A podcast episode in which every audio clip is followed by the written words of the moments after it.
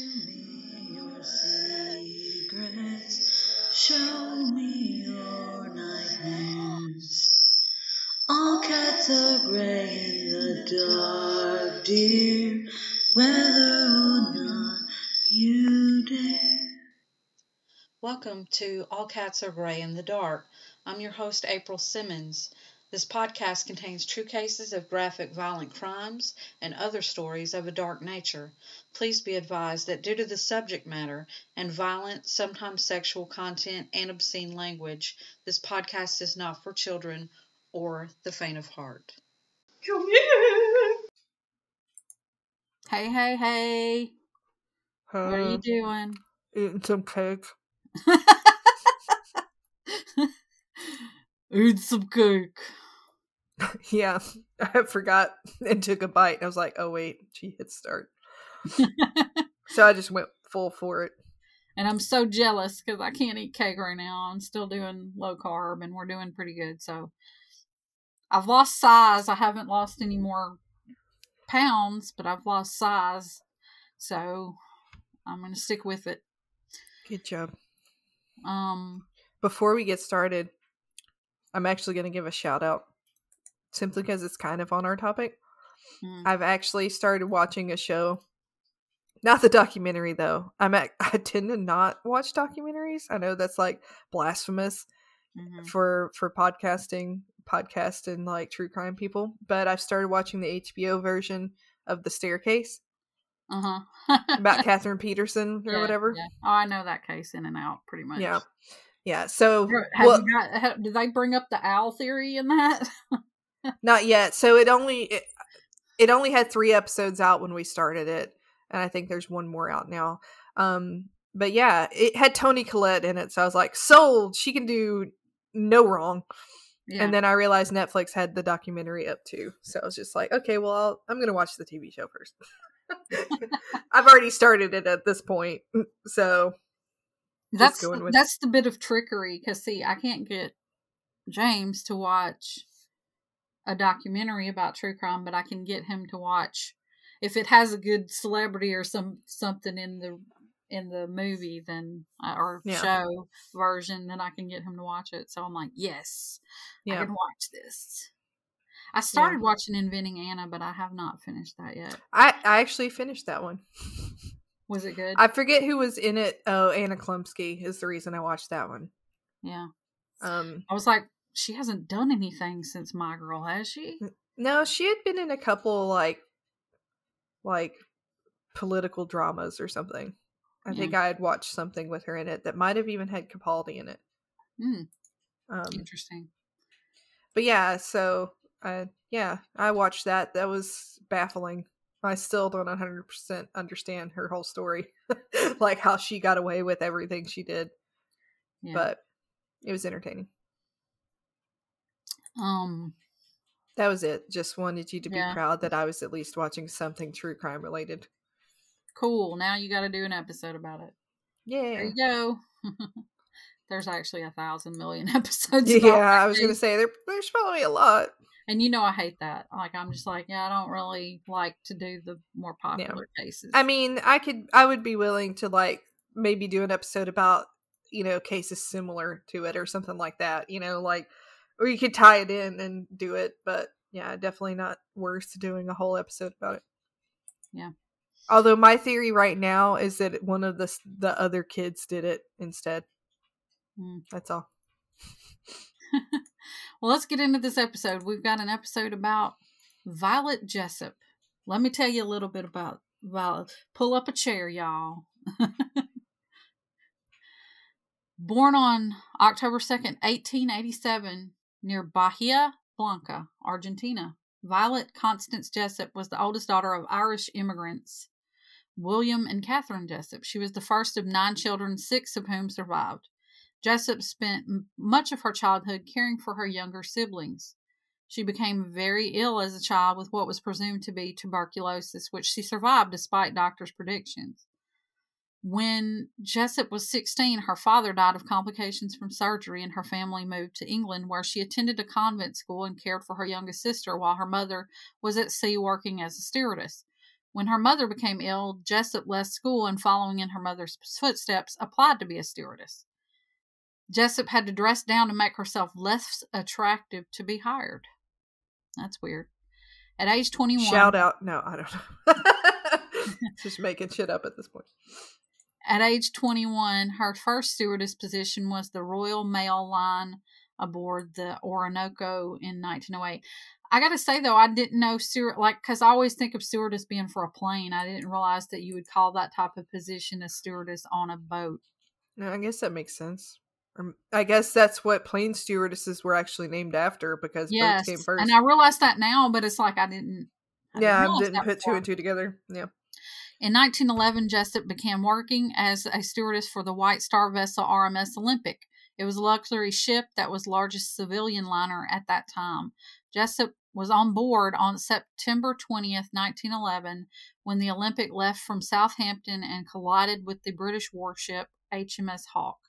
There were no fatalities, and despite damage, the ship was able to make it back to port without sinking. Jessop chose not to discuss this collision in her memoirs. She continued to work on Olympic until April 1912 when she transferred to the sister ship Titanic. Bum, bum, Dun, dun, dun.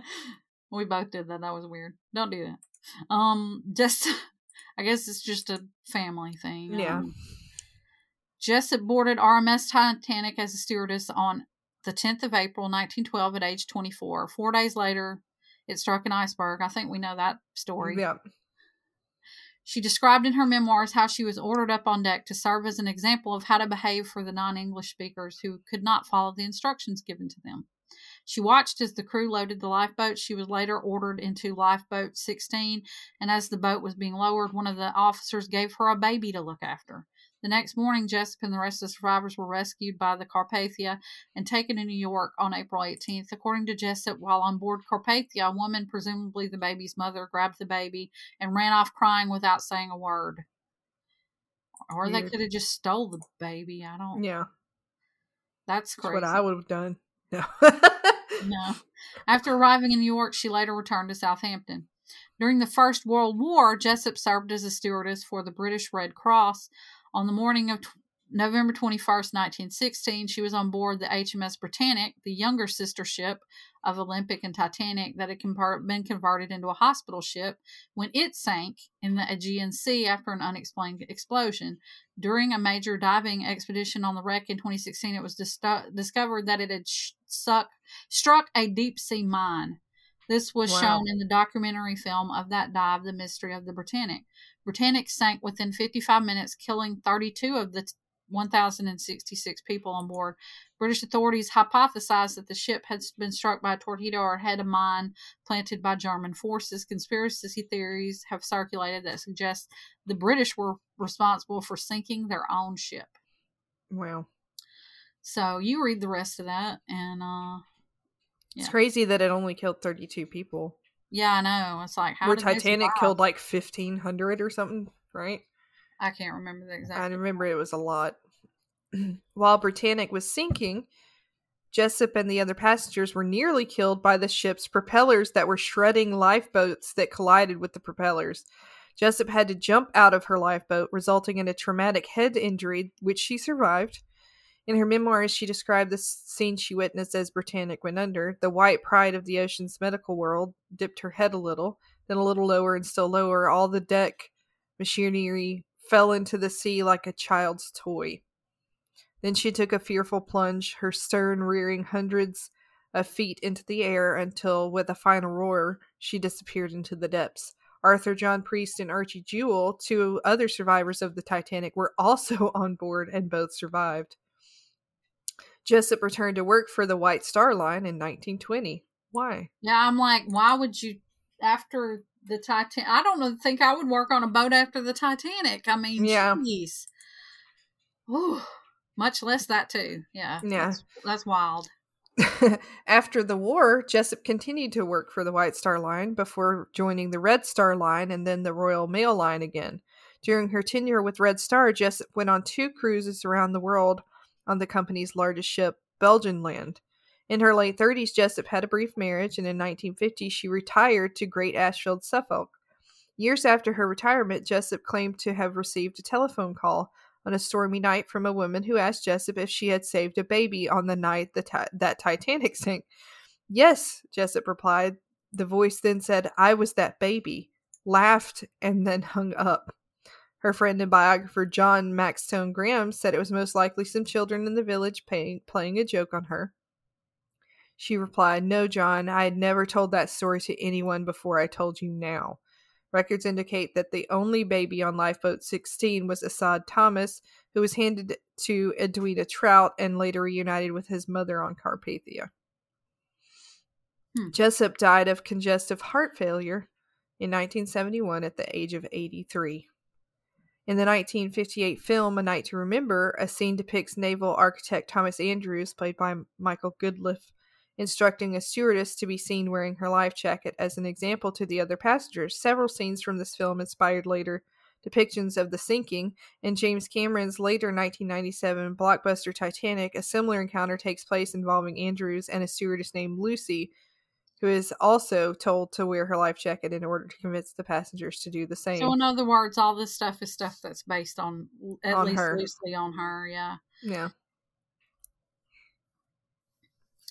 In two, in the 2000 television movie Britannic, the main character is Vera Campbell, played by Amanda Ryan, a woman who is apprehensive about traveling on Britannic because she had survived the sinking of the Titanic four years earlier, and she was on um, one of the only she was the only female that had survived. I think. Yeah. In 2006, shadow divers John Chatterton and Richie Kohler led an expedition to dive HM- HMHS Britannic. The dive team needed to accomplish a number of tasks, including reviewing the expansion joints. The team was looking for evidence that would change the thinking on the Titanic's sinking. During the expedition, Rosemary E. Lund played the role of Violet Jessop, reenacting her jumping into the water from her lifeboat, being brought drawn into the Britannic's tur- still turning propellers.